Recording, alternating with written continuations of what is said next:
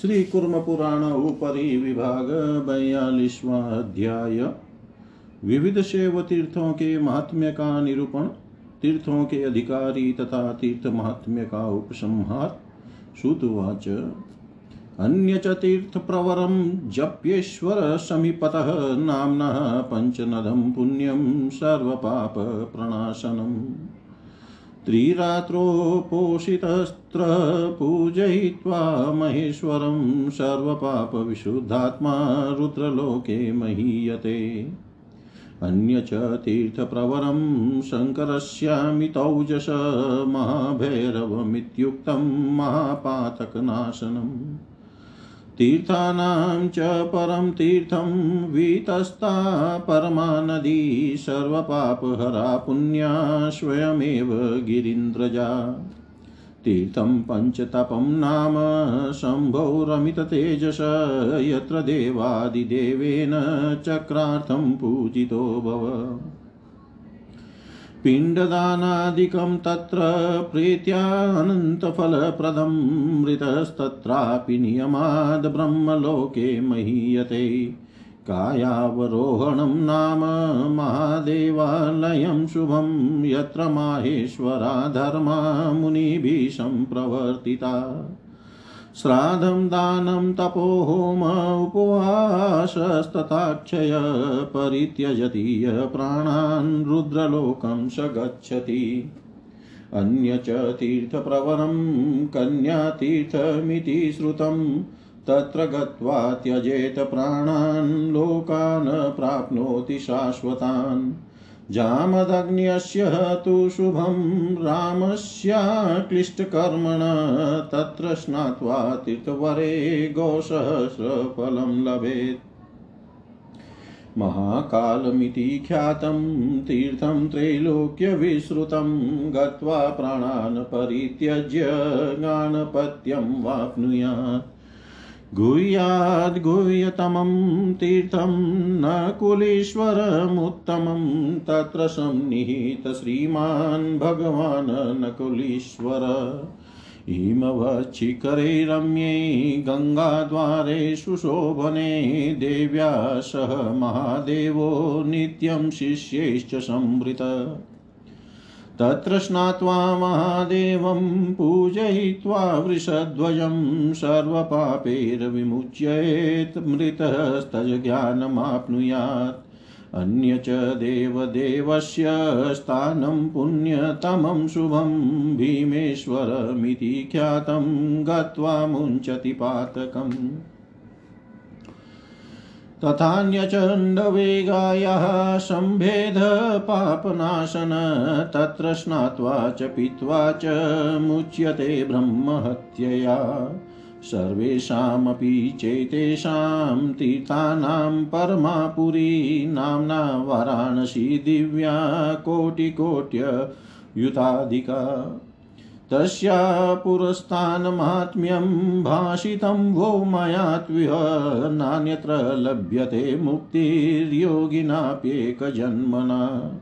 एते प्राधान्यतः प्रोक्ता देशाः पापहरा नृणां गत्वा संक्षालयेत पापं जन्मान्तरशतैः यः स यः स्वधर्मान् परित्यज्य तीर्थसेवां करोति न तस्य फलते तीर्थम् इह लोके परत्र च। प्रायश्चिती च विधुरस्तथा पापच्चरो गृही प्रकुर्यात् तीर्थसंसेवां ये चान्ये जना। सहाग्निर्वा सपत्नीको गच्छेत्तीर्थानि यत्नत सर्वपापविनिर्मुक्तो यथोक्तां गतिमाप्नुयात्। ऋणानि त्रीण्यपाकृत्य ऋणानि त्रीण्यपाकृत्य कुर्याद् वा तीर्थसेवनं विधाय वृत्तिं पुत्राणां भार्यां तेषु निधाय च। प्रायश्चेत्प्रसङ्गेन तीर्थमात्म्यं मिरितं य पटे शृणुयादवापि मुच्यते सर्वपातकै यः पटे शृणुयादवापि मुच्यते सर्वपातके। सूत जी ने कहा जप्येश्वर के समीप में ही पंचनद नाम का एक दूसरा श्रेष्ठ तीर्थ है, जो पवित्र तथा सभी पापों का नाश करने वाला है। वहाँ तीन रात्रि पर्यंत उपवास कर महेश्वर की पूजा करने से मनुष्य सभी पापों से मुक्त हो जाता है, तथा विशुद्ध आत्मा वाला होकर रुद्रलोक में प्रतिष्ठित होता है। अमित तेजस्वी शंकर का एक दूसरा श्रेष्ठ तीर्थ है, जो महाभैरव नाम से कहा गया है। वह महापातकों का नाश करने वाला है। वितस्ता नामक श्रेष्ठ नदी तीर्थों में परम तीर्थ है। वह सभी पापों को हरने वाली पवित्र और साक्षात पार्वती रूप ही है। अमित तेजस्वी शंभु का पंच तप नामक एक तीर्थ है। जहाँ देवों के आदि देव विष्णु ने चक्र प्राप्ति के लिए शंकर की पूजा की थी। वहाँ पंचनद तीर्थ में किया गया पिंडदान आदि कर्म परलोक में अनंत फल प्रदान करने वाला होता है, वहाँ संकल्प पूर्वक नियम से निवास करते हुए। यथा समय प्राण त्याग करने वाला ब्रह्मलोक में महिमा प्राप्त करता है। कायावरोहण नामक महादेव का एक शुभ स्थान तीर्थ है, जहाँ मुनियों ने माहेश्वर धर्मों के प्रवर्तन किया था। वहाँ किया गया श्राद्ध, दान, तप, होम तथा उपवास अक्षय फल प्रदान करने वाला होता है। वहाँ जो प्राण परित्याग करता है, वह रुद्र लोक में जाता है।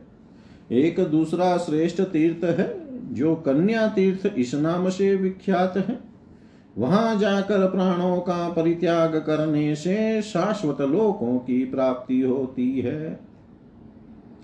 जमदग्नि के पुत्र क्लिष्ट कर्मा परशुराम का भी एक शुभ तीर्थ है। उस तीर्थ श्रेष्ठ में स्नान करने से हज़ार गौदान का फल प्राप्त होता है। महाकाल इस नाम से विख्यात तीर्थ तीनों लोकों में प्रसिद्ध है। वहाँ जाकर प्राणों का परित्याग करने से गाणपत्य पद प्राप्त होता है।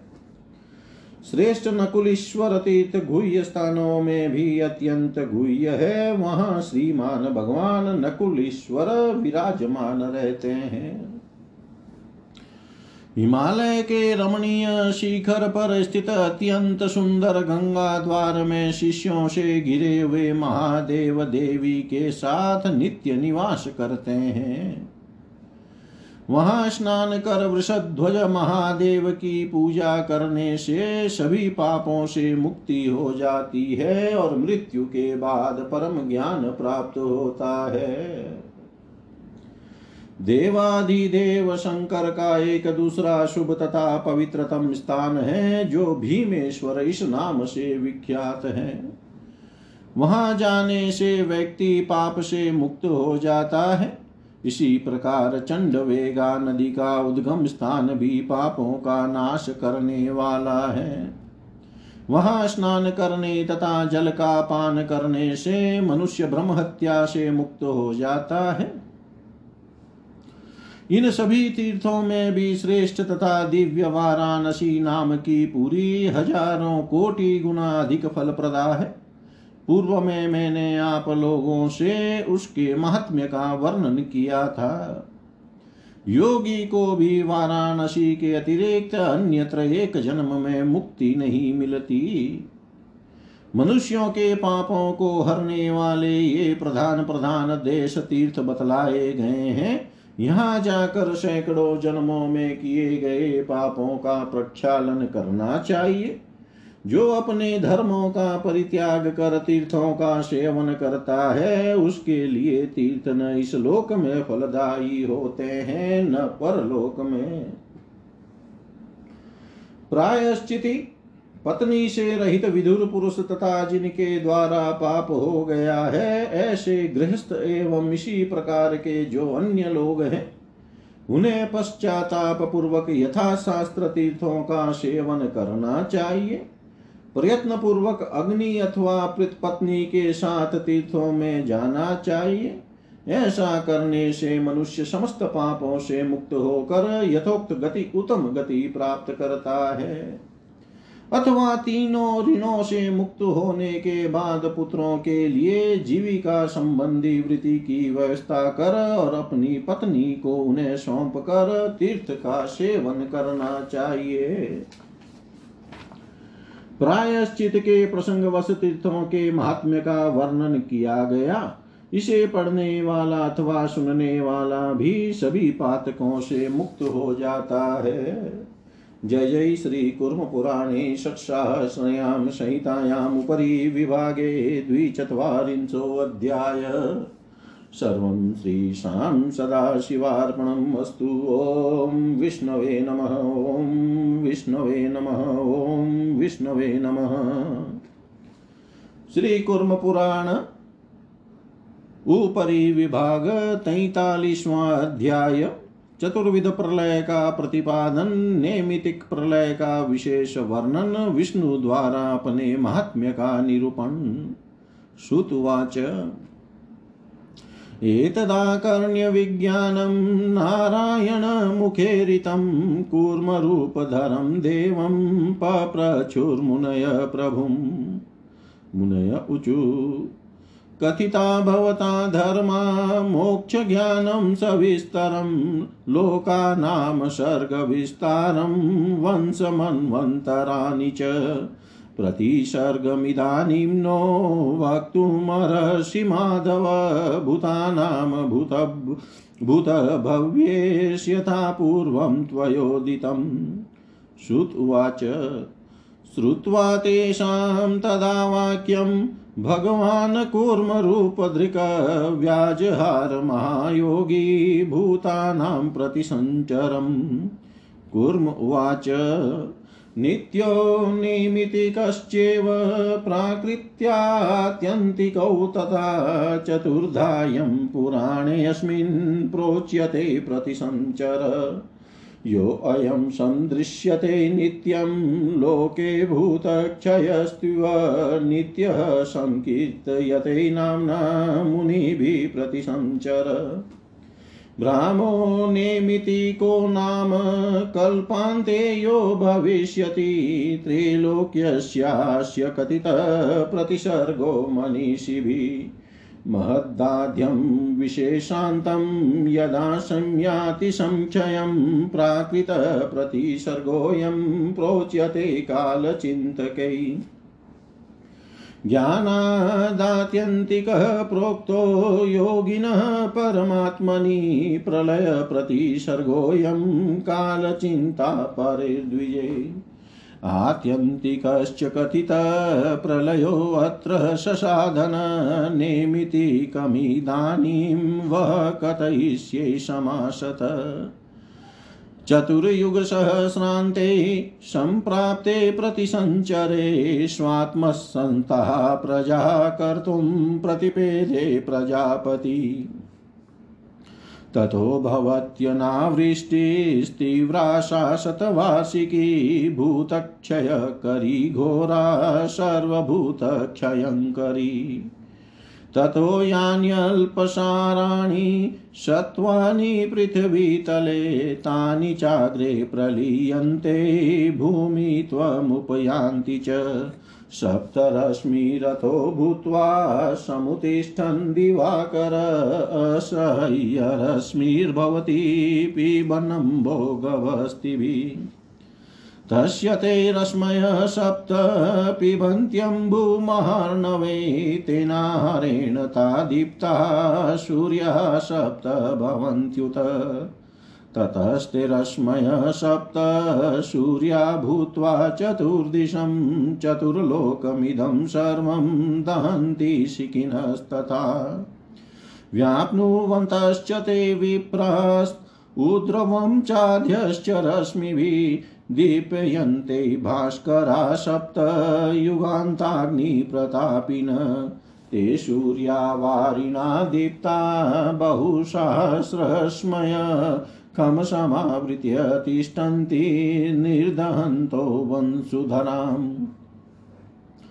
ततस्तेषां प्रतापेन दह्यमाना वसुन्धरा सादृन्नद्यर्णवद्वीपा निस्नेहा सम्पद्यत दीप्ताभिः सन्तताभिश्च रश्मिभिर्वै समन्ततधश्चौद्रुवं च लग्नाभिस्तिर्यक्चेव समावृतम्। सूर्याग्निना प्रमृष्टानां संसृष्टानां परस्परम् एकत्वमुपयातनामेकज्वालं भवत्युत। सर्वलोकप्रणाश्च सोऽग्निर्भूत्वा सुकुण्डली चतुर्लोकमिदं सर्वं निर्दहत्यात्मतेजसा। ततः प्रलीने सर्वस्मिन् जङ्गमे स्थावरे तथा निर्वृक्षा निस्त्रिणा भूमिः कूर्मपृष्ठा प्रकाशते।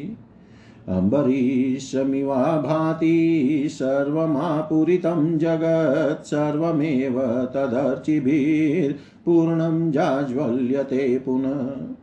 पाताले यानि सत्त्वानि महोदधिगतानि च ततस्तानि प्रलीयन्ते भूमित्वमुपयान्ति च द्वीपाश्च पर्वताश्चैव वर्षाण्यत महोदधीन् तान् सर्वान् भस्मसात् कृत्वा सप्तात्मा पावक प्रभु।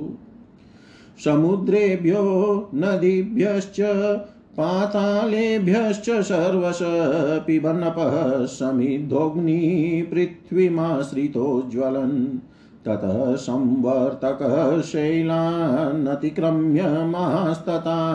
लोकान् दहति दीप्तात्मा रुद्रतेजो विजृम्बित स दग्ध्वा पृथिवीं देवो रसातलमशोषयतदस्तात् पृथिवीं दग्ध्वा दिवमुद्रं दहिष्यति। योजनानां शतानिह सहस्राण्ययुतानि च उत्तिष्ठन्ति शिखास्तस्य वह्ने संवर्तकस्य तु। गन्धर्वाश्च पिशाशाश्च स यक्षोरगराक्षसान् तदा दहत्यशो दीप्तकालरुद्रप्रचोदित। भूर्लोकं च भुवर्लोकं स्वर्लोकं च तथा दहेदशेषं कालाग्निः कालो विश्वतनु स्वयं। व्याप्तेष्वेतेषु लोकेषु तिर्यगुध्रुवमथाग्निना तत तेजसमनुप्राप्य कृत्सनं जगदिदं शनै अयो गुडनिभं सर्वं तदा चेकं प्रकाशते। ततो गजकुलो नादास्तडिद्भिः समलङ्कृता उत्तिष्ठन्ति तदा व्योम्नि घोरा संवर्तकागना केचिन्निलोतपलश्यामा केचित् कुमुदसन्निभा धूम्रवर्णास्तथा केचित् केचित् पीता पयोधरा केचित् रासभवार्णास्तु लाक्षारसनिभास्तथा शङ्खकुन्दनिभाश्चान्ये जात्यञ्जननिभा परे मनशिलाभास्त्वन्ये च कपोतसदृशा परे इन्द्रगोपनिभः केचिद्धरितालनिभास्तथा इन्द्रचापनिभः केचिदुतिष्ठन्ति घना दिवि केचित् पर्वतसङ्काशा केचिद्गजकुलोपमा कुटाङ्गारनिभाश्चान्ये केचिन्मिनकुलोद्वा बहुरूपा घोररूपा घोरस्वरनिनादिन। तदा जलधराः सर्वे पूरयन्ति नभस्थलं ततस्ते जलदा घोरा, राविणो भास्करात्मजा, सप्तधा संवृतात्मानस्तमग्निं शमयन्त्युत। ततस्ते जलदावशं मुञ्चन्ति महोग्वत, सुघोरमशिवं सर्वं नाशयन्ति च पावकम्। प्रवृष्टे च तदात्यर्थं वशा पूर्यते जगत्तदभिस्तेजोऽभिभूतत्वात् तदाग्निः प्रविशित्यप।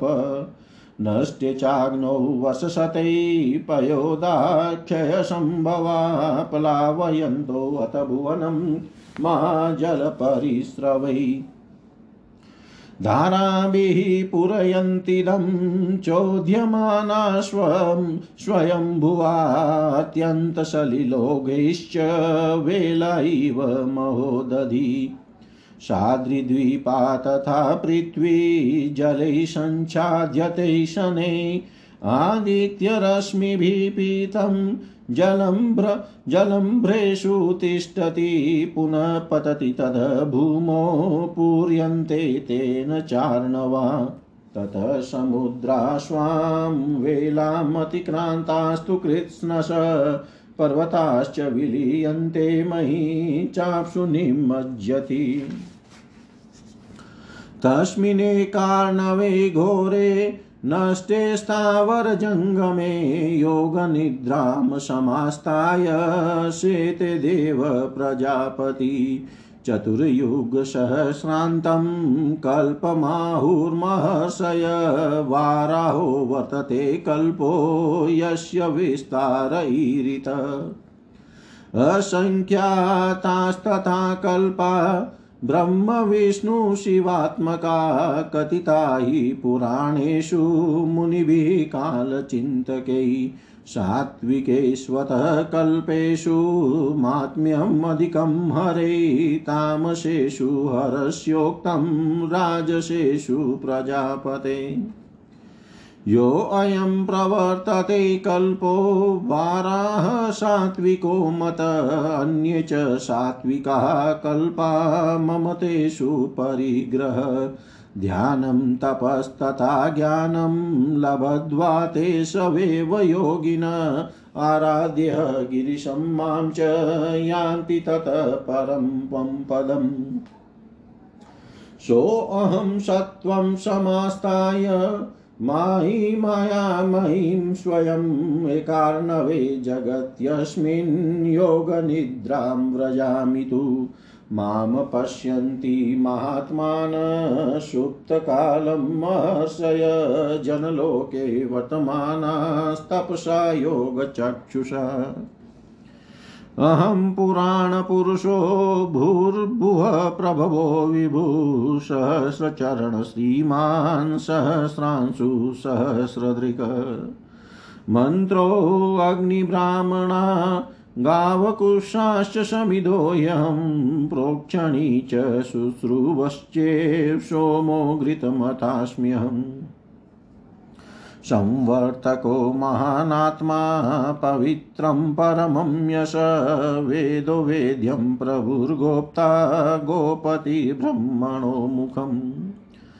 अनन्तस्तारको योगी गतिर्गतिमतां वर, हंसप्राणोऽथ कपिलो विश्वमूर्ति सनातन। क्षेत्रज्ञ प्रकृतिकालो जगदबीजमथामृतं माता पिता महादेवो मतो ह्यन्यत्र विद्यते। आदित्यवर्णो भुवनस्य गोप्ता नारायणः पुरुषो योगमूर्ति माँ पश्यन्ति यतयो योगनिष्ठा ज्ञात्वात्मानमृतत्वं व्रजन्ति। ज्ञात्वात्मानमृतत्वं व्रजन्ति।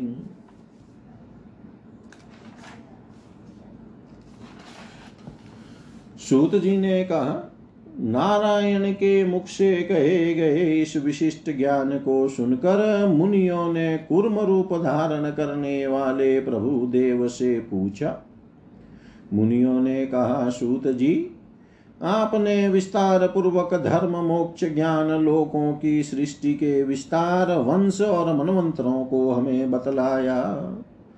माधव भूत भव्येश जैसा आपने पूर्व में पुराण लक्षण के प्रसंग में प्रतिसर्ग के विषय में बतलाया है, तदनुसार अब हमें प्राणियों के प्रतिसर्ग के विषय में बतलाए। सूत जी ने कहा तब उनके उस वचन को सुनकर कुर्म रूपधारी महायोगी भगवान ने भूतों के प्रति संचर अर्थात प्रलय का वर्णन किया। कुर्म बोले, इस पुराण में नित्य नियमित प्राकृत तथा आत्यंतिक इस प्रकार के चार प्रकार का प्रति संचर प्रलय कहा गया है। लोक में यहाँ जो प्राणियों का नित्य क्षय दिखलाई देता है, उसे मुनियों ने नित्य प्रलय के नाम से कहा है। कल्पांत में ब्रह्मा की निद्रा के निमित्त होने वाले तीनों लोकों के प्रतिसर्ग प्रलय को विद्वानों ने नेमितिक प्रलय कहा है।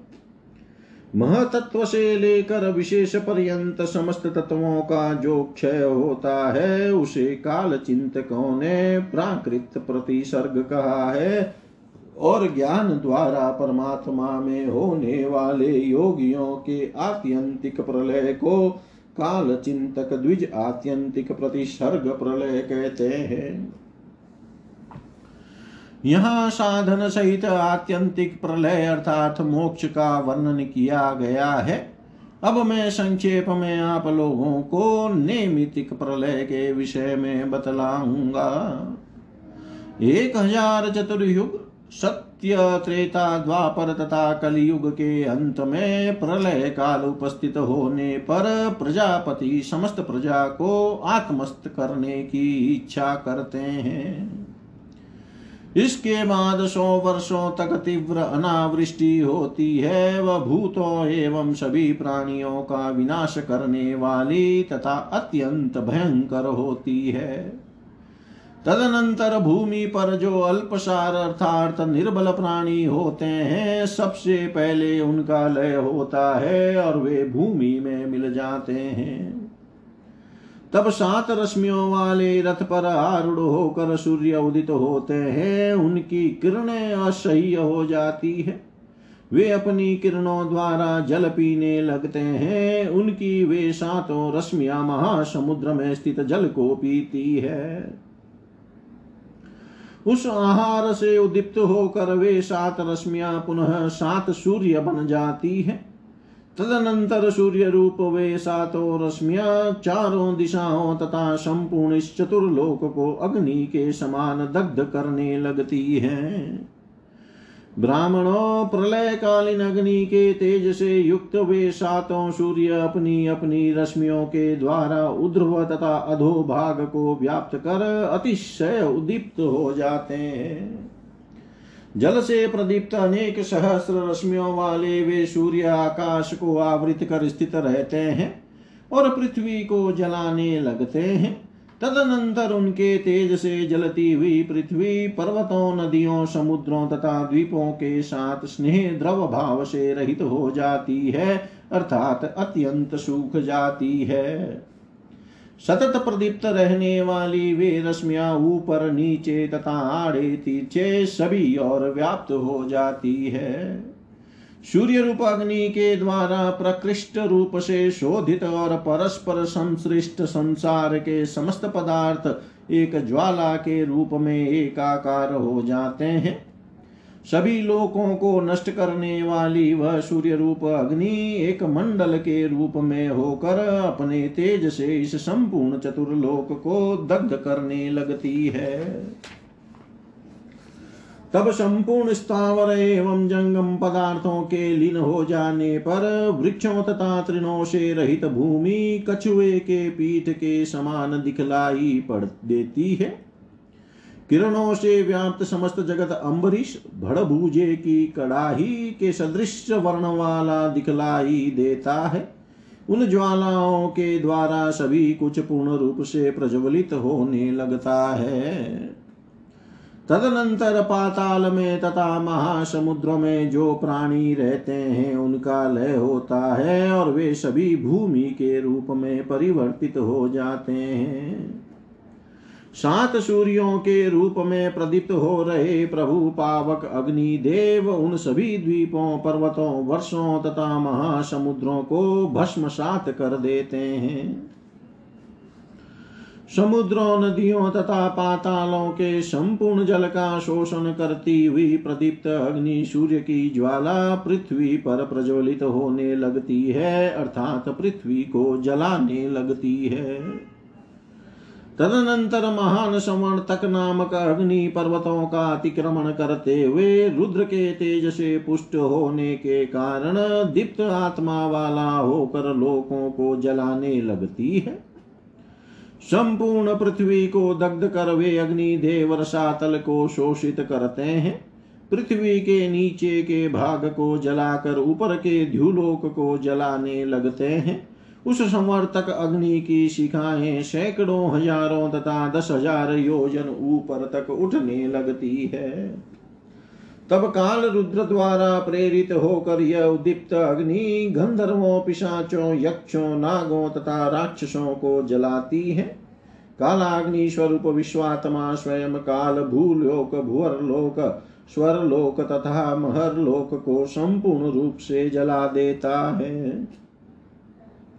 इन लोकों में तीर्चे तथा ऊँचे सब जगह अग्नि के द्वारा व्याप्त कर दिए जाने पर यह संपूर्ण जगत उस तेज से धीरे धीरे पूरित होकर जलते हुए एक अह पिंड लोह पिंड के समान प्रकाशित होने लगता है। तदनंतर हाथियों के समूह के समान नाद करने वाले विद्युत से अलंकृत संवर्तक नामक भयंकर मेघ आकाश में प्रकट होते हैं। उन उन में से कुछ नील कमल के समान श्याम वर्ण के, कुछ कुमुद के समान श्वेत वर्ण के, कुछ धूम्र वर्ण के, कुछ पीत वर्ण के, कुछ रासव, धूसर वर्ण के, कुछ लाक्षा रस के समान, कुछ दूसरे शंख तथा कुंद पुष्प के समान रंग वाले, कुछ जाति पुष्प चमेली के तथा अंजन काजल के समान, कुछ मन शिला मेन शील के समान रंग वाले और कुछ दूसरे कपोत के समान वर्ण वाले, कुछ इंद्र गोप बीर बहुटी कीट के समान, कुछ हरताल के समान और कुछ इंद्र धनुष के समान वर्ण वाले मेघ आकाश में प्रकट होते हैं। कुछ मेघ पर्वत के तुल्य, कुछ हाथियों के समूह के समान, कुछ कुटांगार के समान और कुछ मछलियों के समूह के आकार के होते हैं। वे मेघ अनेक रूप धारण करने वाले भयंकर आकार वाले तथा घोर गर्जना जैसी ध्वनि करने वाले होते हैं।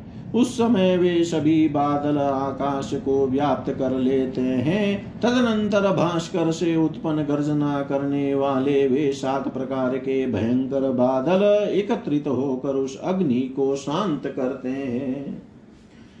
तदुपरांत वे मेघ महान बाढ़ के समान जल की वर्षा करते हैं और अत्यंत भयंकर कल्याणकारी उस संपूर्ण अग्नि को नष्ट कर देते हैं।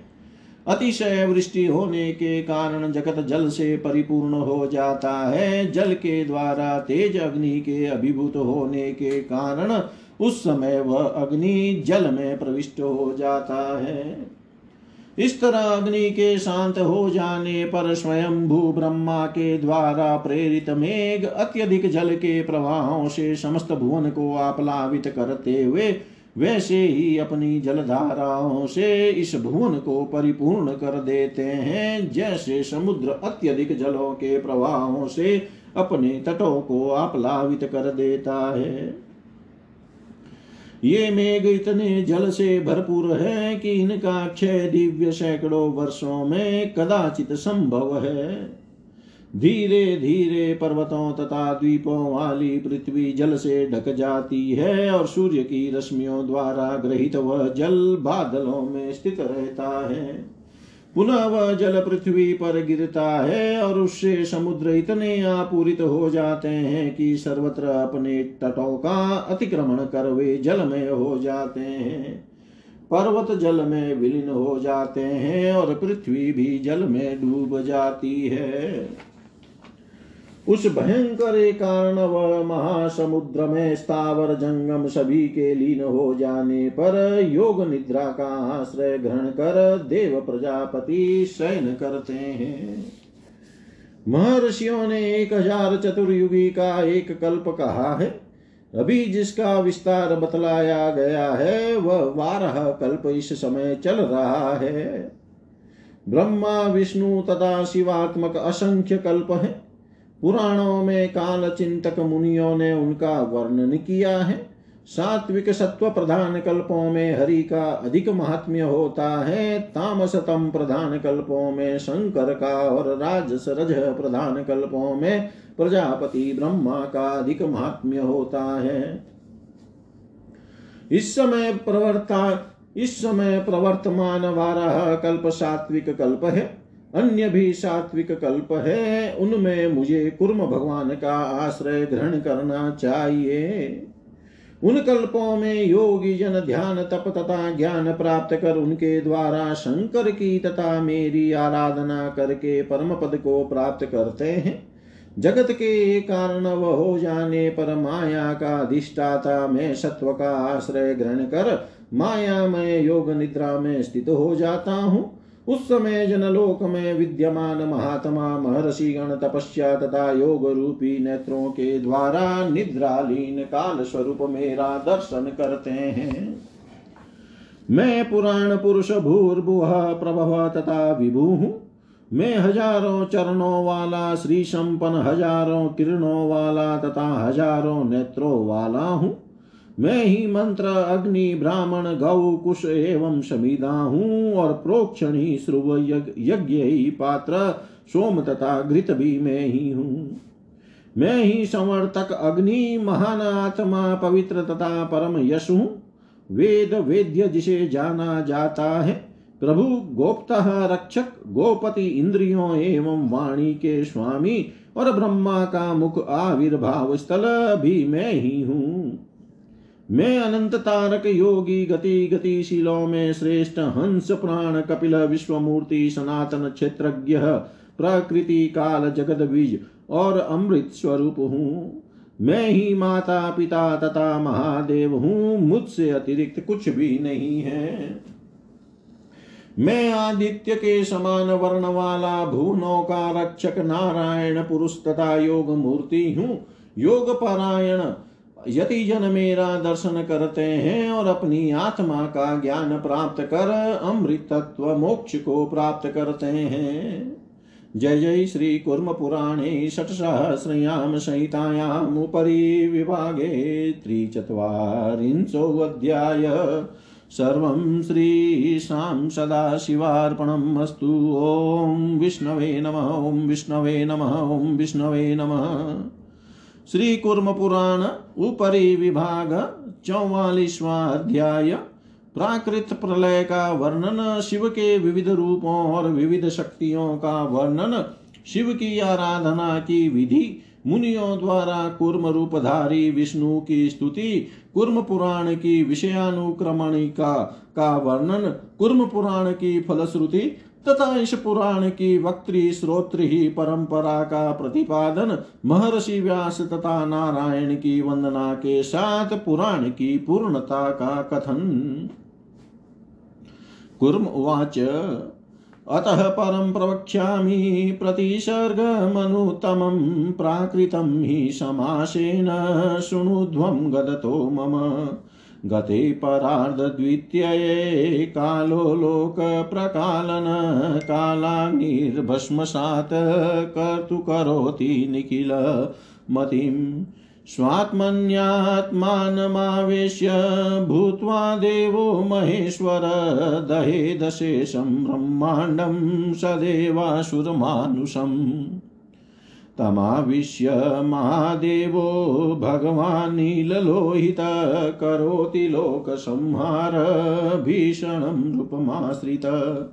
प्रविश्य मण्डलं शोरं कृतवासो बहुधा पुनः निर्दहत्यखिलं लोकं सप्तसप्तिस्वरूपधृक स दग्ध्वा सकलं सत्वमस्त्रम् सत्वमस्त्रं भ्रमशिरो महद्देवतानां शरीरेषु क्षिपत्यखिलदाहकम्। दग्धेष्वशेषदेवेषु देवी गिरिवरात्मजा एकाशा साक्षिणी शम्भोस्तिष्ठते वेदिकी श्रुति। शिरकपालेर्देवानां कृतस्रः वरभूषण आदित्यचन्द्रादिगणैः पूरयन् व्योममण्डलम्। सहस्रनयनो देव सहस्राकृतिरीश्वर सहस्रहस्तचरण सहस्रार्चिर्महाभुज दंष्ट्राकरालवदन प्रदीप्तानललोचन त्रिशूलीकृति वसनो योगमेश्वरमास्थित। पीत्वा तत्परमानन्दं प्रभुतममृतं स्वयं करोति ताण्डवं देवीम् आलोक्य परमेश्वर। पीत्वामृतामृतं देवी भर्तुः परममङ्गला योगमास्ताय देवस्य देहमायातिशूलिन। सन्त्यक्त्वा ताण्डवरसं स्वेच्छयेव पिनाद्रिकज्योतिः स्वभावं भगवान् दग्ध्वा ब्रह्माण्डमण्डलं संस्थितेष्वतः देवेषु ब्रह्मविष्णुपिनाकिषु गुणैरशेषे पृथिवी विलयं याति वारिषु। सवारि तत्त्वं सगुणं ग्रसते हव्यवाहन, तेजस्तु गुणसंयुक्तं वायो संयाति संक्षयम् आकाशे सगुणो वायु। प्रलयं याति विश्वभृतभूतादौ च तथाकाशं लीयते गुणसंयुतम्। इन्द्रियाणि च सर्वाणि तेजसे यान्ति संक्षयं वैकारिके देवगणा प्रलयं यान्ति सत्तमा। वैकारिकस्तेजश्च भूतादिश्चेति सत्तमा। त्रिविधोऽयमहङ्कारो महति प्रलयं व्रजेत्। महान्तमेभिः सहितं ब्रह्माणम् अमिततेजसम् अव्यक्तं जगतो योनि संहरेदेकमव्ययम् एवं संहर्त्य भूतानि तत्त्वानि च महेश्वर वियोजयति चान्योन्यं प्रधानं पुरुषं परम् प्रधानपुंसो रजयोरेष संहार ईरितः महेश्वरेच्छाजनितो न स्वयं विद्यते लय। गुणसाम्यं तदव्यक्तं प्रकृतिपरिगीयते प्रधानं जगतो योनिर्माया तत्त्वम् अचेतनम्। कुटस्थश्चिन्मयो ह्यात्मा केवल पञ्चविंशक गीयते मुनिभिः साक्षी महानेक पितामह। एवम् एवं संहारकरणी शक्तिर्माहेश्वरी ध्रुवा प्रधानाद्यं विशेषान्तं दहेदरुद्र इति श्रुति। योगिनामत सर्वेषां ज्ञानविन्यस्तचेतसामात्यन्तिकं चेवलयं विदधाति ह शङ्कर इति एष भगवान् रुद्र संहारं कुरुते वशी स्थापिका मोहिनी शक्तिर्नारायण इति श्रुति। हिरण्यगर्भो भगवान् जगत् सदसदात्मकं सृजेदशेषं प्रकृतेस्तन्मय पञ्चविंशक। सर्वज्ञः, सर्वगः, शान्ताः, स्वात्मन्येव स्थिता शक्तयो ब्रह्मविष्णवीशा, भुक्तिमुक्तिफलप्रदा। सर्वेश्वरा, सर्ववन्द्या, शाश्वतानन्तभोगिन, एकमेवाक्षरं तत्त्वं पुंप्रधानेश्वरात्मकम् अन्याश्च शक्तयो दिव्या, सन्ति तत्र सहस्रश, इजीयन्ते विविधैर्यज्ञैः शक्रादित्यादयो मरा। एकैकस्य सहस्राणि देहानां वै च कथयन्ते चेव महात्म्यात् शक्तिरेकेव निर्गुणा। तां तां शक्तिं समाधाय स्वयं देवो महेश्वर, करोति देहान् विविधान् ग्रसते चेव लीलया। युज्यते सर्वयज्ञेषु ब्राह्मणेरवेदवादिभिः सर्वकामप्रदो रुद्र इति एषा वेदिकी श्रुति। सर्वासामेव शक्तीनां ब्रह्मविष्णुमहेश्वरा प्रधानेन स्मृता देवा शक्तय परमात्मन। आद्यपरस्ताद् भगवान् परमात्मा सनातन गीयते सर्वशक्त्यात्मा शूलपाणिर्महेश्वर। एनमेके वदन्त्यग्निं नारायणम् अथा परे, इन्द्रमेके परे, विश्वान् ब्रह्माणमपरे जगु। ब्रह्मविष्णवग्निवरुणः सर्वे देवास्तथर्षय एकस्येवात रुद्रस्य भेदास्ते परिकीर्तिता। यं यं वेदसमाश्रित्य यजन्ति परमेश्वरं, तदतदरूपं समास्ताय, प्रददाति फलं शिव। तस्मादेकतरं भेदं समाश्रित्यापि शाश्वतम् आराधयन् महादेवं याति तत्परमं पदम्। किन्तु महादेवं सर्वशक्तिं सनातनम् आराधयेद् वै गिरिशं सगुणं वात निर्गुणम् मया प्रोक्तो हि भवतां योगप्रागेव निर्गुण आरुरुक्षुस्तु सगुणं पूजयेत परमेश्वरम्। पिनाकिनं त्रिनयनं जटिलं कृतवाससं पद्मासनस्थं रुक्माभं चिन्तयेदवेदिकी श्रुति।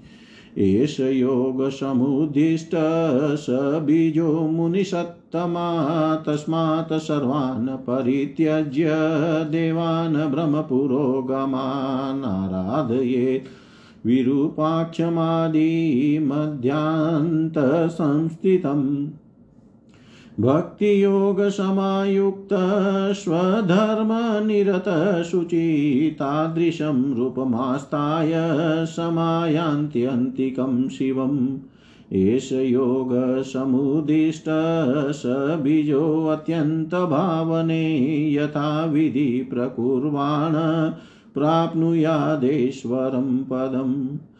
अत्राप्यश अत्राप्यशक्तोऽथ हरं विष्णुं भ्रमणमर्चयेत्। अथ चेदसमर्थ स्यात् तत्रापि मुनिपुङ्गवा ततो वायवग्निशक्रादीन् पूजयेद भक्तिसंयुत।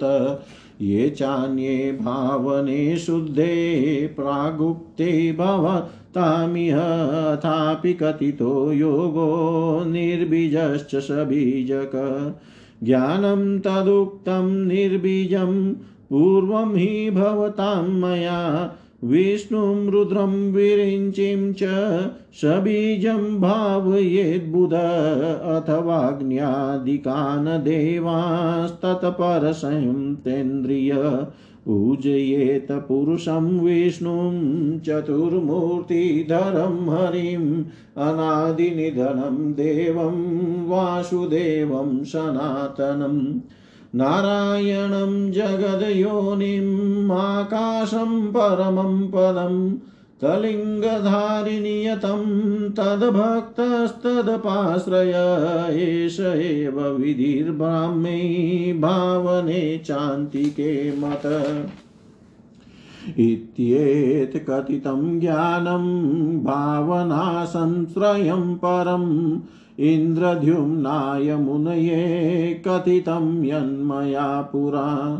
अव्यक्तात्मकमेवेदं चेतनाचेतनं जगत् तदीश्वर परं ब्रह्म तस्माद् ब्रह्ममयं जगत्। एता सुतुवाच एतावदुक्त्वा भगवान् वीरराम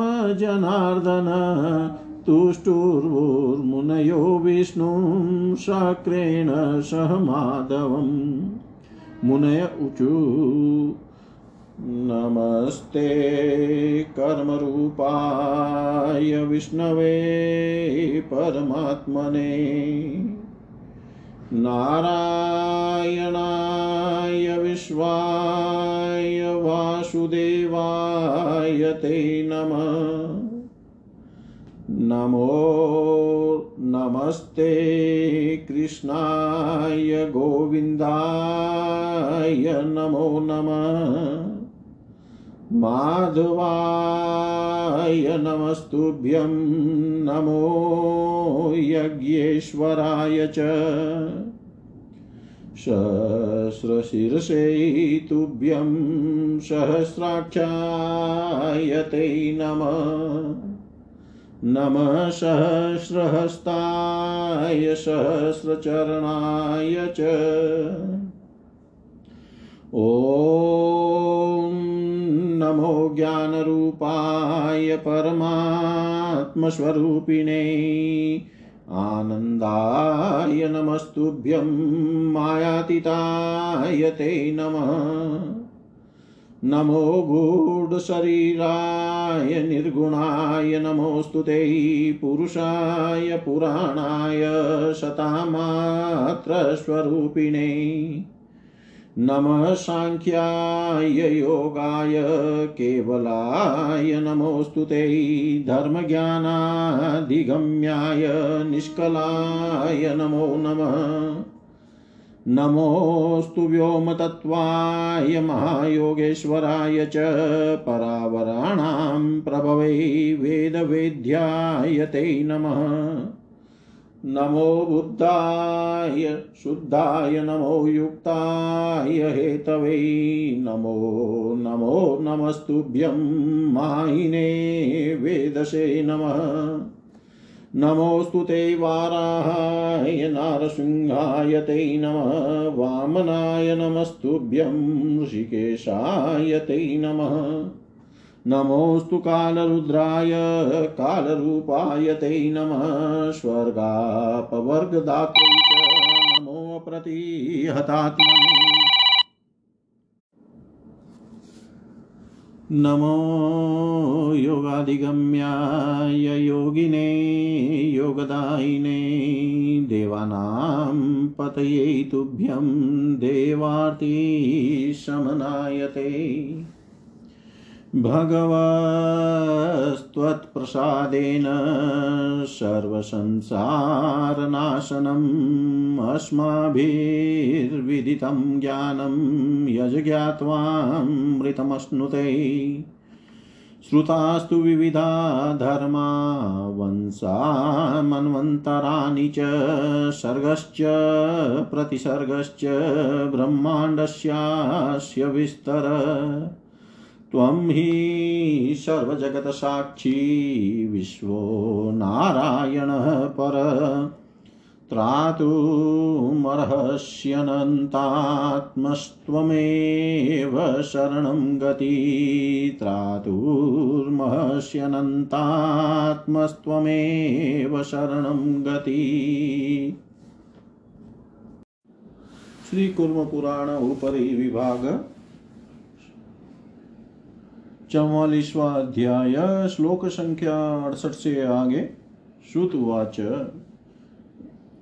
एततव कथितं विप्रयोगमोक्षप्रदायकं कौर्मं पुराणमखिलं यज्जगादगदाधर।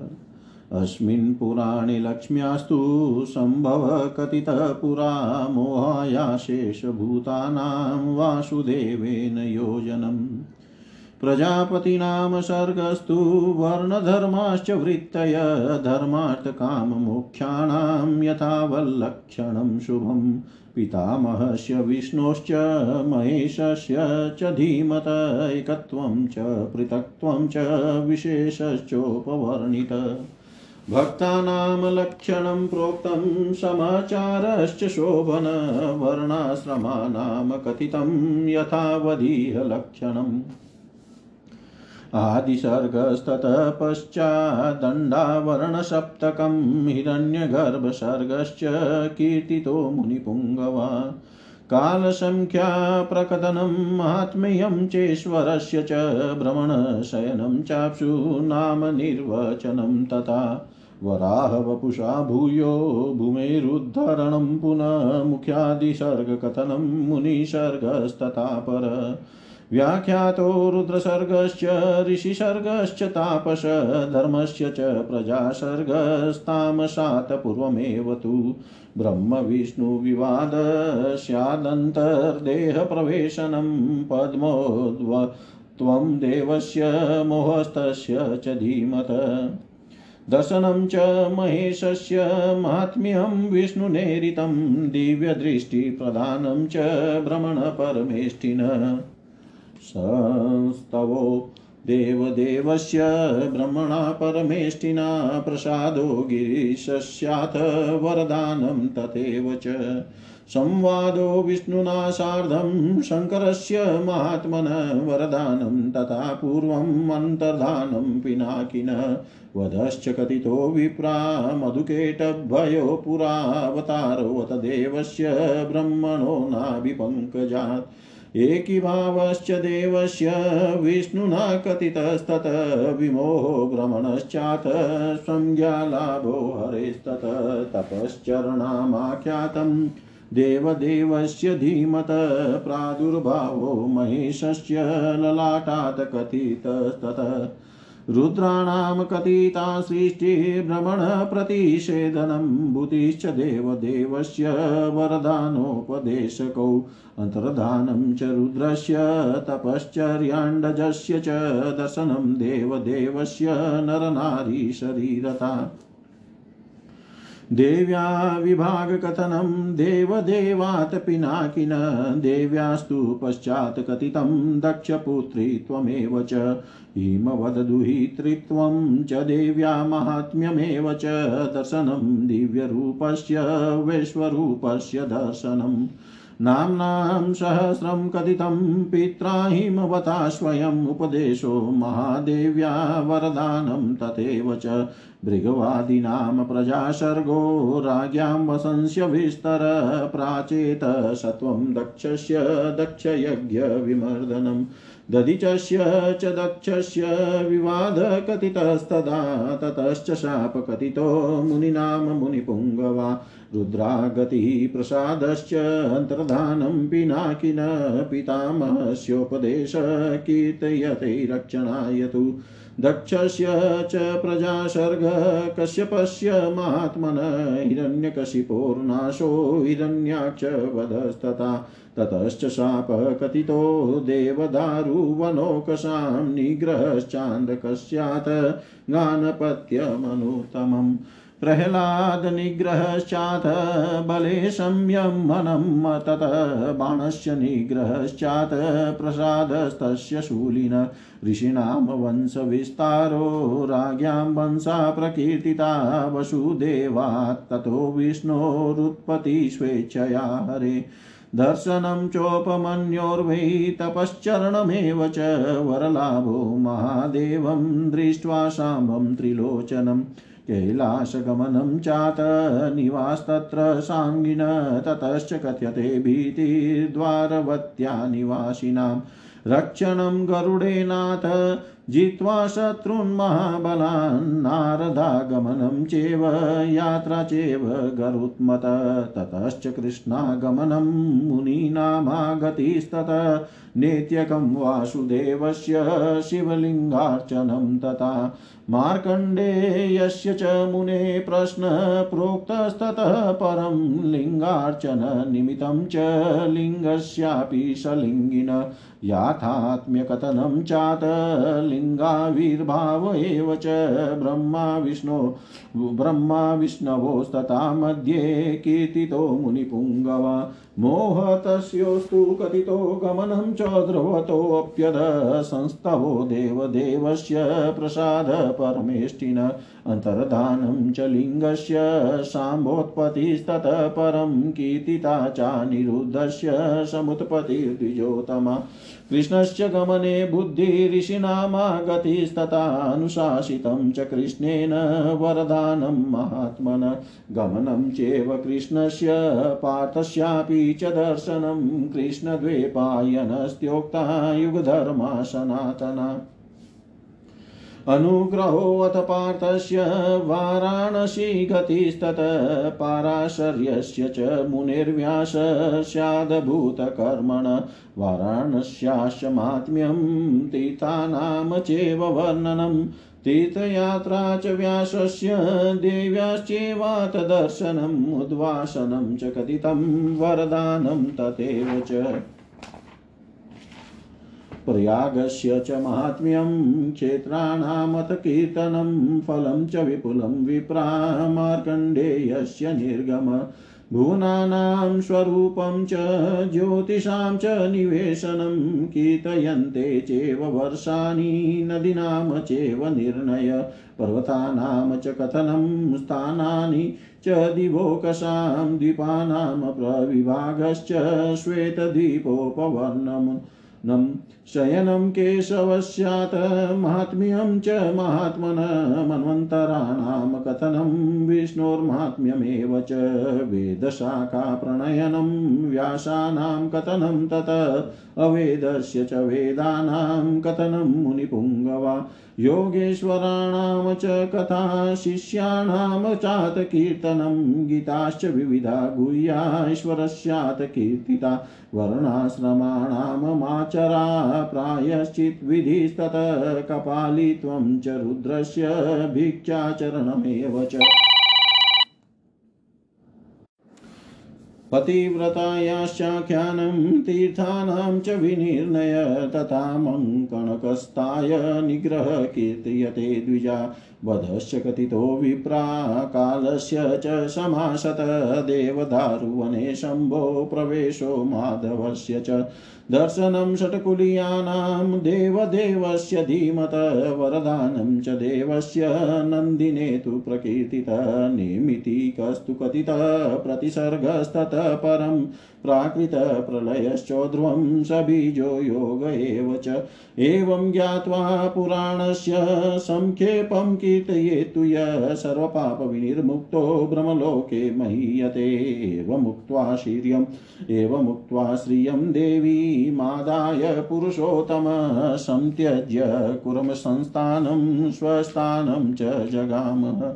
देवाश्च सर्वे मुनय स्वानि स्थानानि भेजिरे प्रणम्य पुरुषं विष्णुं गृहीत्वा हि अमृतं द्विजा। एतत् पुराणं परमं भाषितं कूर्मरूपिणा साक्षात् देवादिदेवेन विष्णुना विश्वयोनिना। यः पठेत सततं मत्र्यो नियमेन समाहितः, सर्वपापविनिर्मुक्तो ब्रह्मलोके महीयते। लिखित्वा चैव यो दद्याद् वैशाखे माशिशुव्रत विप्राय वेदविदुषे तस्य पुण्यं निबोधत। सर्वपापविनिर्मुक्तः सर्वैश्वर्यसमन्वितः भुक्त्वा च विपुलान् स्वर्गे भोगान् दिव्यान् सुशोभनान्। ततः स्वर्गात् परिभ्रष्टो विप्राणां जायते कुले। पूर्वसंस्कारमाहात्म्याद् ब्रह्मविद्यामवाप्नुयात् पठित्वाध्यायमेवेकं सर्वपापै प्रमुच्यते, योऽर्थं विचारयेत, सम्यक् स प्राप्नोति परं पदम्। अद्यते व्यहमिदं नित्यं, विप्रै पर्वणि पर्वणि, श्रोतव्यं च द्विजश्रेष्ठा महापातकनाशनम्। एकतस्तु पुराणानि, शेतिहासानि कृत्सनसेकत्र चेदं परममेतदेवातिरिच्यते धर्मनैपुण्यकामानां ज्ञाननैपुण्यकामिनामिदं पुराणं मुक्त्वेकं, नास्त्यन्तः साधनं परम् यथा वदत्र भगवान् देवो नारायणो हरि, कथ्यते हि यथा विष्णुर्न तथ्यानेषु सुव्रता। भ्रामि पौराणिकी चेयं संहितां पापनाशिनी, अत्र ततः परमं ब्रह्म कीर्तयते यथार्थतः।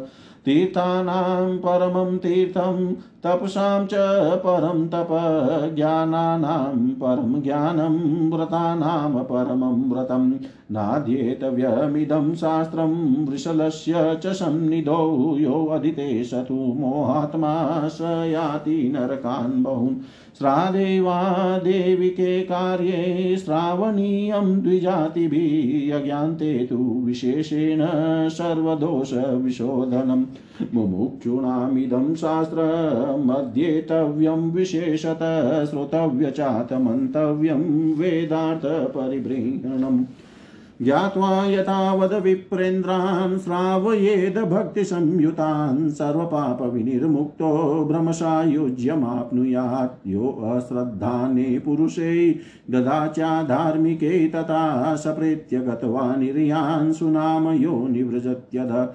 नमस्कृत्वां हरिं विष्णुं जगदयोनिं सनातनम् अद्यते अध्येतव्यमिदं शास्त्रं कृष्णद्वैपायनं तथा इत्याज्ञा देवदेवस्य विष्णोरमिततेजस पाराशर्यस्य विप्रेस् विप्रशैर्व्यासस्य च महात्मन श्रुत्वा नारायणाददिव्यां नारदो भगवान् ऋषि गौतमाय ददो पूर्वं तस्माच्चैव पराशर पराशरोऽपि भगवान् गङ्गाद्वारे मुनीश्वरा मुनिभ्य कथयामास धर्मकामार्थमोक्षदं ब्रह्मणा कथितं पूर्वं शनकाय च धीमते सनत्कुमाराय तथा सर्वपापप्रणाशनं। शनकाद् भगवान् साक्षात् देवलो योगवित्तमवाप्तवान् पञ्चशिको देवलादिदमुत्तमम्। सनत कुमाराद भगवान् मुनि सत्यवती सुत लेभे पुराणं परमं व्यास सर्वार्थसञ्चयं तस्मात् व्यासादहं श्रुत्वा भवतां पापनाशनं मुचिवान् वै भवद्भिः च दातव्यं धार्मिके जने। तस्मै व्यासाय गुरुवै सर्वज्ञाय महर्षये पाराशर्याय शान्ताय नमो नारायण। नारायणात्मने यस्मात् सञ्जायते कृत्सनं यत्र चैव प्रलीयते। नमस्तस्मै सुरेशाय विष्णवे कूर्मरूपिणे। नमस्तस्मै सुरेशाय विष्णवे कूर्मरूपिणे। नमस्तस्मै सुरेशाय विष्णवे कूर्मरूपिणे। भगवान कुर्म ने कहा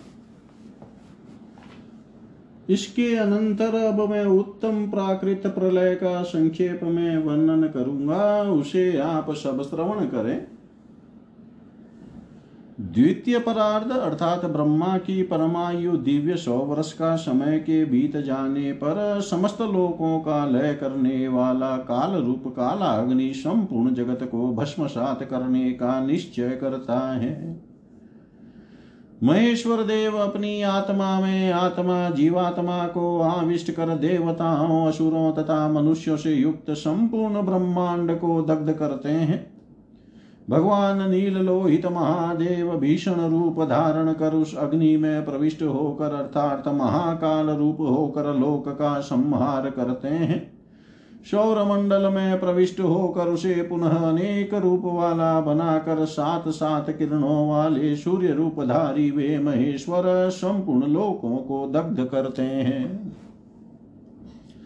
समस्त सत्व पदार्थों को दग्ध करके वे महेश्वर देवताओं के शरीर पर सभी को जलाने में समर्थ ब्रह्मशीर नामक महान अस्त्र को छोड़ते हैं।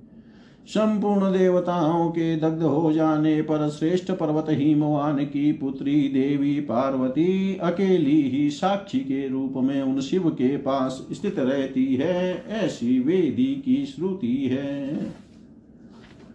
देवताओं के मस्तक के कपाल से निर्मित माला को आभूषण रूप में धारण करने वाले, हज़ारों नेत्र वाले, हज़ारों आकृति वाले, हज़ारों हाथ पैर वाले हज़ारों किरण वाले भीषण दंष्ट्रा दाढ़ के कारण भयंकर मुखों वाले प्रदीप्त अग्नि के समान नेत्रों वाले त्रिशूली चरमांबर धारी वे देव महेश्वर, अनंत सूर्य एवं चंद्र के समूहों से समस्त आकाश मंडल को व्याप्त कर ईश्वर योग में स्थित हो जाते हैं और भगवती पार्वती को देखते हुए परमानंदमय अमृत का पान कर स्वयं तांडव नृत्य करते हैं।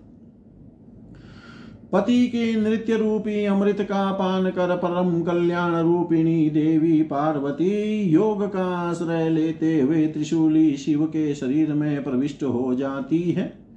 ब्रह्मांड मंडल को दग्ध करने के अनंतर पिनाक धारण करने वाले भगवान शिव अपनी इच्छा से ही तांडव के आनंद रस का परित्याग कर ज्योति स्वरूप अपने भाव में स्थित हो जाते हैं। ब्रह्मा, विष्णु तथा पिनाकी शिव के इस प्रकार स्थित हो जाने पर अपने संपूर्ण गुणों के साथ पृथ्वी जल में विलीन हो जाती है, अपने गुणों सहित उस जल तत्व को हव्य वाहन अग्नि ग्रहण कर लेता है और अपने गुणों सहित वह तेज अग्नि वायु में विलीन हो जाती है।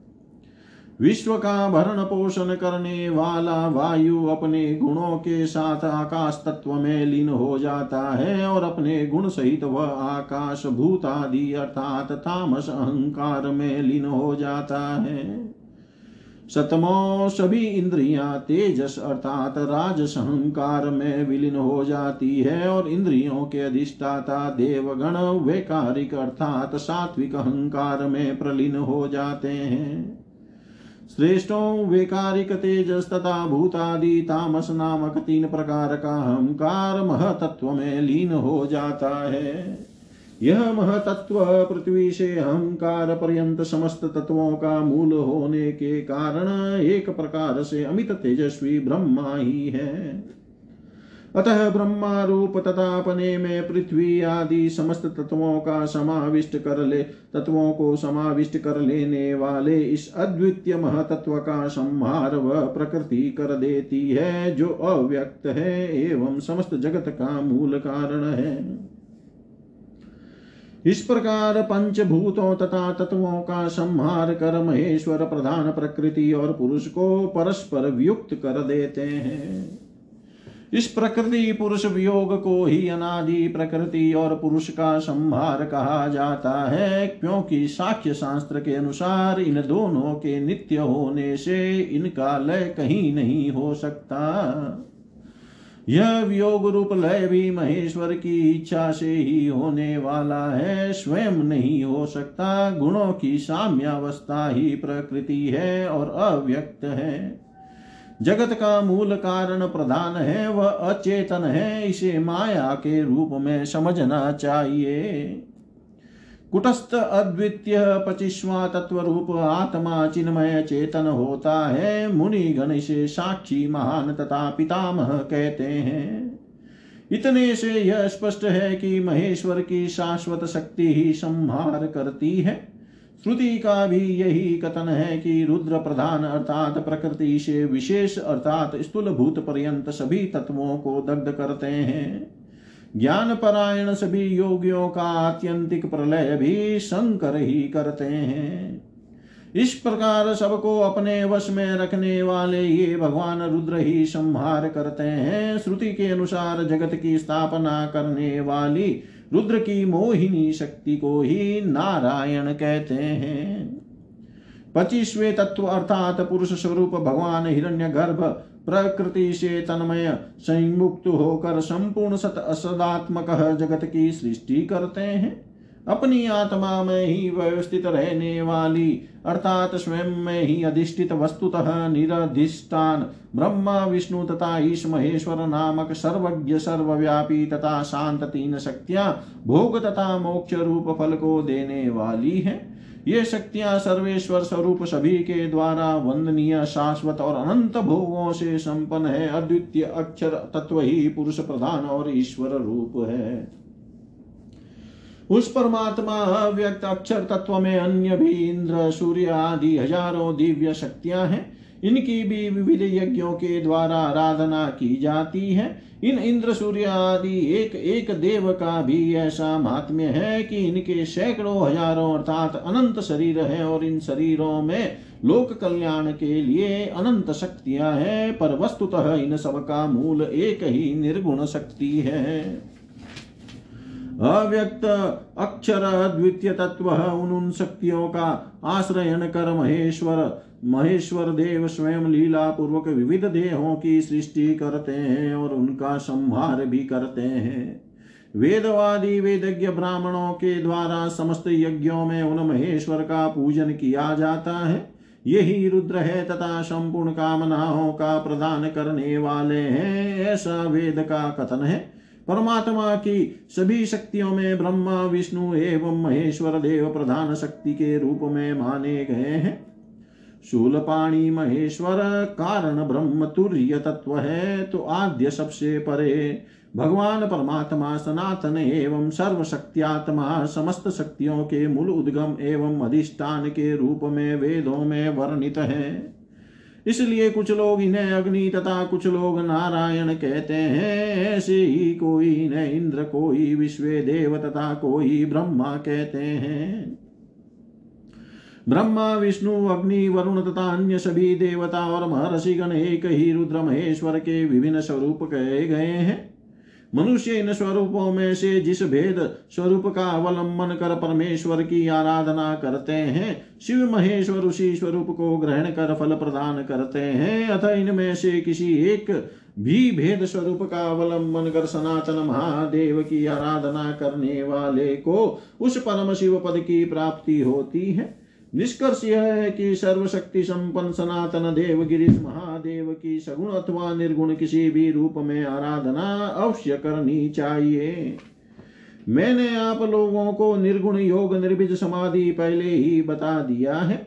सगुण रूप की उपासना में आरूढ़ होने की इच्छा करने वाले को भी परमेश्वर की पूजा आराधना करनी चाहिए। वेद के कथन के अनुसार पिनाक नामक धनुष धारण करने वाले तीन नेत्र वाले जटाधारी, चरमांबरधारी, पद्मासन में स्थित तथा स्वर्णिम आभा वाले शंकर का ध्यान करना चाहिए। मुनि श्रेष्ठों, इस प्रकार इस सबीज योग का वर्णन किया गया। इस संक्षिप्त वर्णन से यह स्पष्ट है कि महेश्वर तत्व ही सर्वस्व परम ध्येय है। इसलिए ब्रह्मा आदि प्रधान सभी देवों को छोड़कर आदि मध्य तथा अंत में रहने वाले शाश्वत तत्व विरूपाक्ष शंकर की आराधना करनी चाहिए। अपने धर्म में निरत रहने वाला पवित्र तथा भक्ति योग परायण व्यक्ति वैसा ही शंकर के समान रूप धारण कर शिव के समीप आता है। अत्यंत भावना ध्येय आकार चितवृत्ति वाले इस सभी योग योग का वर्णन किया गया इसका यथा विधि अनुष्ठान करता हुआ व्यक्ति ऐश्वर ईश्वर पद को प्राप्त करता है। मुनि श्रेष्ठों, यदि मनुष्य इसमें भी असमर्थ हो तो हर उसे हर विष्णु एवं ब्रह्मा की आराधना करनी चाहिए और उसमें भी असमर्थ होने पर भक्ति युक्त होकर कार्य ब्रह्म की शक्ति, वायु, अग्नि तथा इंद्र आदि देवताओं की पूजा करनी चाहिए। पूर्व में आप लोगों को जो दो शुद्ध भावना है बताई गई है, वे भी कल्याणकार कल्याण कर है। साथ ही निर्विज तथा योग का भी वर्णन किया गया है, ये भी परम उपादेय है। मैंने पूर्व में भी यह निर्विज ज्ञान योग आप लोगों को बताया था। बुद्धिमान व्यक्ति को सर्वप्रथम सर्वप्रथम सभी साकार रूप में ब्रह्मा, विष्णु तथा रुद्र की भावना करनी चाहिए अथवा प्रारंभ में जितेंद्रिय होकर अग्नि आदि देवताओं की तत्परता पूर्वक इन देवताओं को ही परम ध्येय मानकर आराधना करनी चाहिए। विष्णु के भक्त एवं विष्णु परायण पुरुष को वैष्णव चिन्ह शंख चक्रादि धारण कर नियम पूर्वक नारायण संकर्षण प्रद्युम्न और अनिरुद्ध रूप चार मूर्ति धारण करने वाले अनादि निधन जगत योनि आकाश रूप परम पद रूप सनातन देव वासुदेव पुरुष विष्णु की पूजा करनी चाहिए। ब्राह्मी भावना विष्णु को ही ब्रह्म मानने की भावना में भी यही विधि श्री विष्णु का सामीप्य प्राप्त करने के लिए मान्य है। इस प्रकार यह पवित्र भावना पर आश्रित परम ज्ञान बतलाया गया। प्राचीन काल में मैंने इस ज्ञान को इंद्रद्युम्न मुनि से कहा था। यह चेतनात्मक एवं अचेतनात्मक जगत अव्यक्त अक्षर अद्वितीय तत्व महेश्वर स्वरूप ही है। वह ईश्वर महेश्वर ही परम ब्रह्म है, इसलिए यह जगत ब्रह्ममय है। सूत जी ने कहा, इतना कहकर भगवान जनार्दन कुर्म चुप हो गए। तब इंद्र के साथ मुनिगण माधव, विष्णु कुर्म की स्तुति करने लगे। मुनियों ने कहा, कुर्म रूपधारी परमात्मा विष्णु को नमस्कार है। विष्णु रूप नारायण वासुदेव आपको नमस्कार है। कृष्ण को बार बार नमस्कार है, गोविंद को बार बार नमस्कार है, माधव आपको नमस्कार है, यज्ञेश्वर को नमस्कार है। हज़ारों सिर वाले तथा हज़ारों नेत्र वाले आपको नमस्कार है। हज़ारों हाथ तथा हज़ारों चरण वाले आपको नमस्कार है। प्रणव स्वरूप ज्ञान रूप परमात्मा को नमस्कार है आनंद रूप आपको नमस्कार है, आप मायातीत को नमस्कार है गुण रहस्यमय शरीर वाले आपको नमस्कार है, आप निर्गुण को नमस्कार है, पुराण पुरुष तथा सता मात्र स्वरूप वाले आपको नमस्कार है, साम्य तथा योग रूप आपको नमस्कार है, अद्वितीय तत्व रूप आपको नमस्कार है, धर्म तथा ज्ञान द्वारा प्राप्त होने वाले आपको तथा निष्कल आपको बार बार नमस्कार है, व्योम तत्व रूप महायोगेश्वर को नमस्कार है, पर तथा अवर पदार्थों को उत्पन्न करने वाले वेद द्वारा वेद्य आपको नमस्कार है। शुद्ध निराकार स्वरूप आपको नमस्कार है, बुद्ध ज्ञान स्वरूप आपको नमस्कार है, योग युक्त तथा हेतु अनंत प्रपंच के मूल कारण रूप को नमस्कार है, आपको बार बार नमस्कार है मायावी माया के नियंत्रक वेधा विश्व प्रपंच के सृष्टा को नमस्कार है। वराह रूप आपको नमस्कार है। आप नरसिंह रूपधारी को नमस्कार है। वामन रूप आपको नमस्कार है। आप ऋषिकेश इंद्रिय के ईश को नमस्कार है। काल रुद्र को नमस्कार है। काल रूप आपको नमस्कार है। स्वर्ग तथा अपवर्ग प्रदान करने वाले और अप्रतिहत आत्मा शाश्वत अद्वितीय को नमस्कार है। योगादिगम्य योगी और योगदाता को नमस्कार है। देवताओं के स्वामी तथा देवताओं के कष्ट का शमन करने वाले आपको नमस्कार है। भगवान आपकी कृपा से समस्त संसार भव बंधन का नाश हो जाता है। हमें आपसे यह वह ज्ञान प्राप्त हुआ है, जिसे जानकर अमृत तत्व की प्राप्ति होती है। हम लोगों ने विविध धर्म, वंश, मनवंतर, सर्ग, प्रतिसर्ग तथा इस ब्रह्मांड के विस्तार के विषय में आपसे पूछा। आप ही संपूर्ण जगत के साक्षी विश्व रूप और परम नारायण है। अनंतात्मन आप ही हम लोगों की शरण और गति है। आप हमारी रक्षा करें। आप हमारी रक्षा करें। सूत जी ने कहा, विप्रो, योग तथा मोक्ष प्रदान करने वाले उस संपूर्ण कुर्म पुराण को मैंने आप लोगों को बतलाया, जिसे गदाधर कुर्म भगवान ने कहा था। पहले इस पुराण में संपूर्ण प्राणियों को मोहित करने के लिए लक्ष्मी की उत्पत्ति तथा वासुदेव के साथ उनके संयोग का वर्णन किया गया है। तदनंतर प्रजापतियों की सृष्टि, वर्णों के धर्मों और उनकी वृत्तियों का वर्णन तथा धर्म, अर्थ, काम एवं मोक्ष के शुभ लक्षणों का यथावत वर्णन किया गया है। इसमें पितामह, ब्रह्मा, विष्णु तथा धीमान महेश्वर के एकत्व पृथक्व और वैशिष्ट का वर्णन हुआ है। भक्तों के लक्षण तथा सुंदर सदाचार को कहा गया है। साथ ही वर्णों तथा आश्रमों के लक्षणों को शास्त्रानुसार बतलाया गया है। तदनंतर आदि सर्ग पुनः सात आवरण युक्त ब्रह्मांड का वर्णन हुआ है मुनि श्रेष्ठों फिर हिरण्य गर्भ सर्ग कहा गया है? काल गणना का विवरण, ईश्वर का महात्म्य, ब्रह्मा का जल में शयन तथा भगवान के नामों की निरुक्ति का वर्णन हुआ है।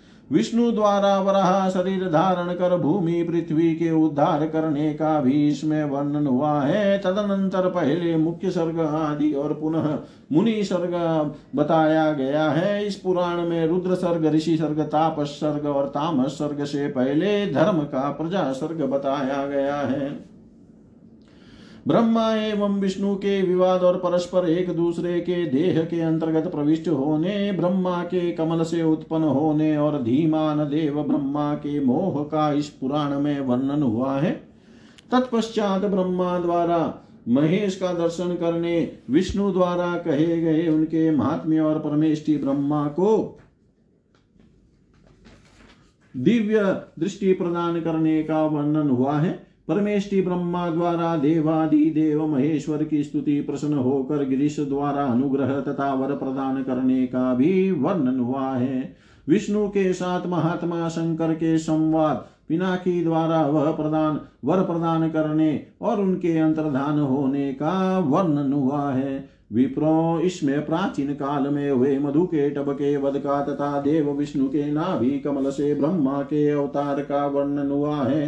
तदनंतर विष्णु से देव ब्रह्मा के एक ही भाव को कहा गया है और ब्रह्मा का मोहित होना तदनंतर हरि से चेतना प्राप्ति को बताया गया है।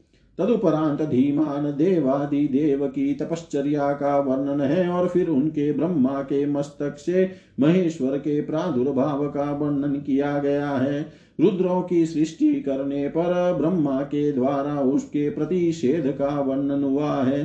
देवादि देव शंकर के ऐश्वर्य एवं ब्रह्मा को वरदान और उपदेश देने का वर्णन हुआ है। इसके पश्चात रुद्र के अंतर्धान होने ब्रह्मा की तपश्चर्या देवादि देव के दर्शन और उनके नर नारी शरीर धारण करने का वर्णन किया गया है। देवादि देव पिनाकी से देवी सती के अलगाव का कथन हुआ है और फिर देवी का दक्ष पुत्री के रूप में जन्म लेने का वर्णन हुआ है। देवी की हिमवान की पुत्री होना और उनके महात्म्य का वर्णन किया गया है तथा उनके दिव्य रूप के दर्शन और विश्व रूप के दर्शन का वर्णन हुआ है।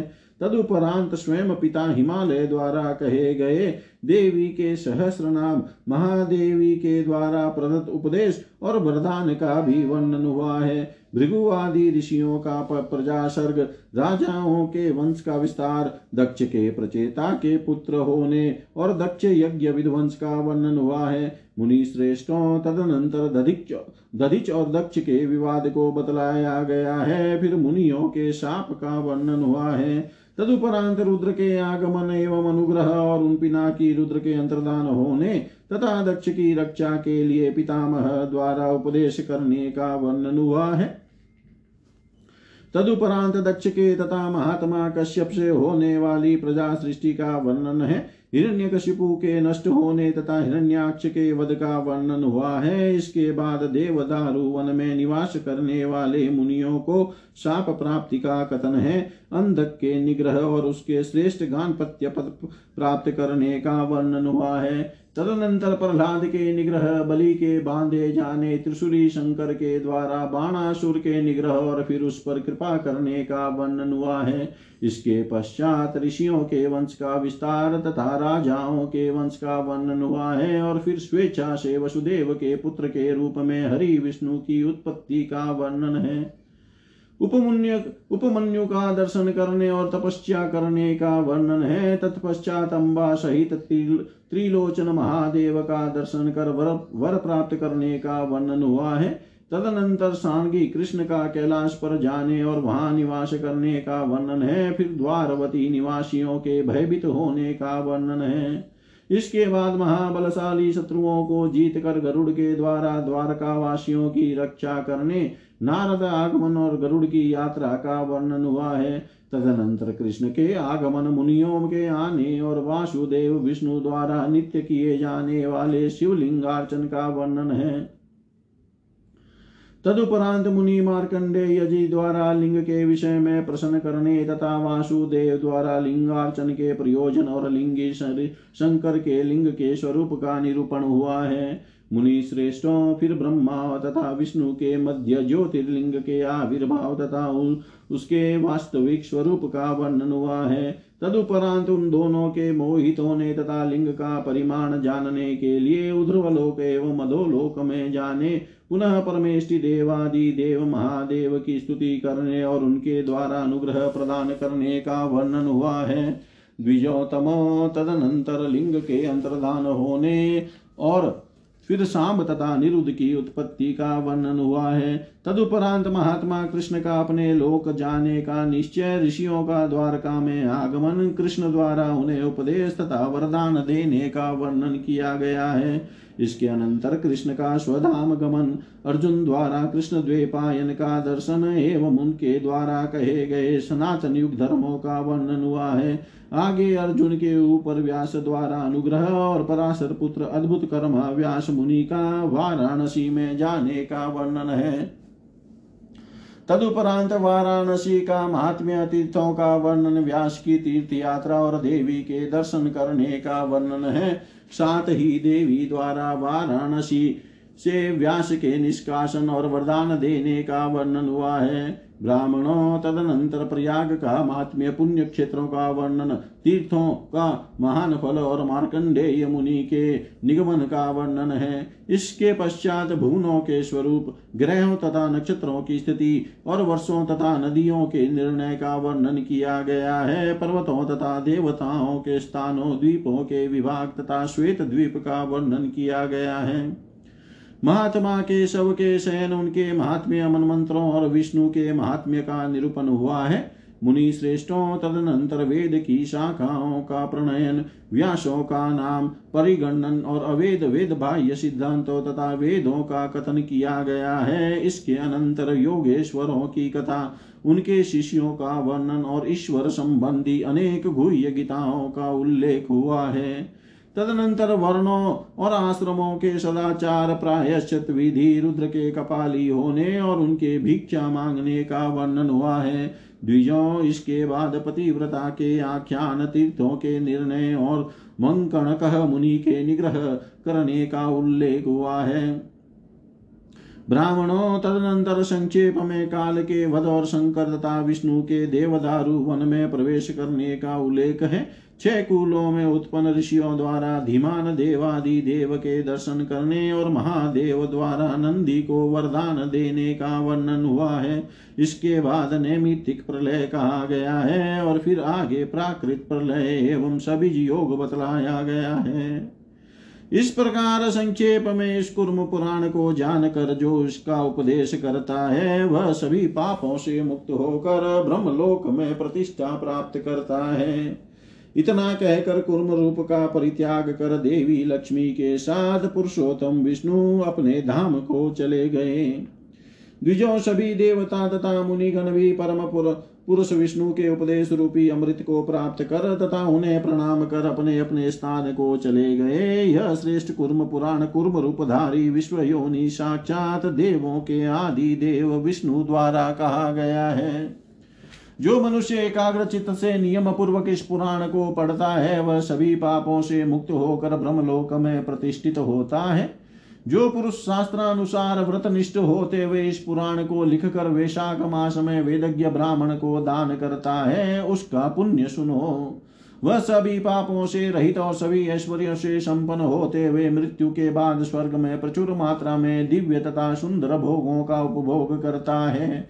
तत्पश्चात स्वर्ग से इस लोक में आकर ब्राह्मणों के वंश में उत्पन्न होता है और पूर्व संस्कारों की महिमा के कारण ब्रह्म विद्या को प्राप्त कर लेता है। इस पुराण के एक ही अध्याय के पाठ करने से सभी पापों से मुक्ति प्राप्त हो जाती है और जो इसके अर्थ पर ठीक ठीक विचार करता है, वह परम पद प्राप्त करता है। श्रेष्ठ द्विजों, ब्राह्मणों को प्रत्येक पर्व पर महापातकों का नाश करने वाले इस पुराण का नित्य अध्ययन एवं श्रवण करना चाहिए। एक और सभी इतिहास पुराणों को शास्त्रीय विचारणा की कसौटी पर रखा जाए और दूसरी ओर अकेले इस श्रेष्ठ कूर्म पुराण को रखा जाए तो यही अपेक्षाकृत अतिशय विशिष्ट सिद्ध होगा।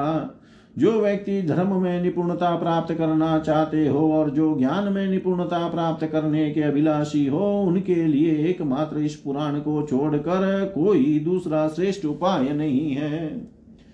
सुव्रतों इस पुराण में जिस प्रकार से भगवान हरि नारायण देव विष्णु का कीर्तन हुआ है, वैसा अन्यत्र नहीं है। यह पौराणिकी ब्राह्मी संहिता पापों का नाश करने वाली है।